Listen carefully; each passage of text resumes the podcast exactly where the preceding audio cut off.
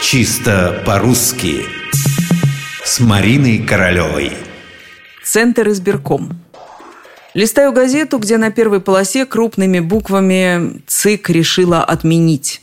Признаюсь, что суть дела не слишком меня взволновала, однако стало очень интересно. Неужели ЦИК действительно решила? ЦИК – это он или она? Вообще, если по правилам, то ЦИК – Центральная избирательная комиссия, то есть она.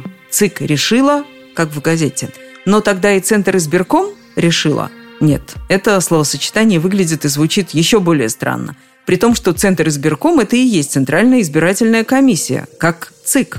Центр избирком отменила, избирком решила, ЦИК постановила – а, как ни старайся действовать по правилам, получается плохо. Совсем другое дело, когда уберешь в глаголах окончание женского рода и скажешь вот так «ЦИК решил», «Центр избирком постановил», «Обл. избирком отменил». На самом деле никакого противоречия правилам тут нет. Это исключение, которое только подтверждает правила.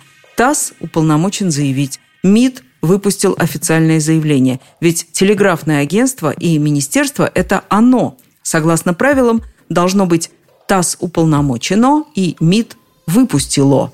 Однако мы уже привыкли к тому, что эти аббревиатуры стали фактически существительными мужского рода. Уж очень они похожи на самые обычные слова, односложные, оканчиваются на согласный – МИД, ТАСС, ЦИК. Что же до газетного заголовка «ЦИК» решила, то это говорит лишь об одном – употребление слова не вполне устоялось.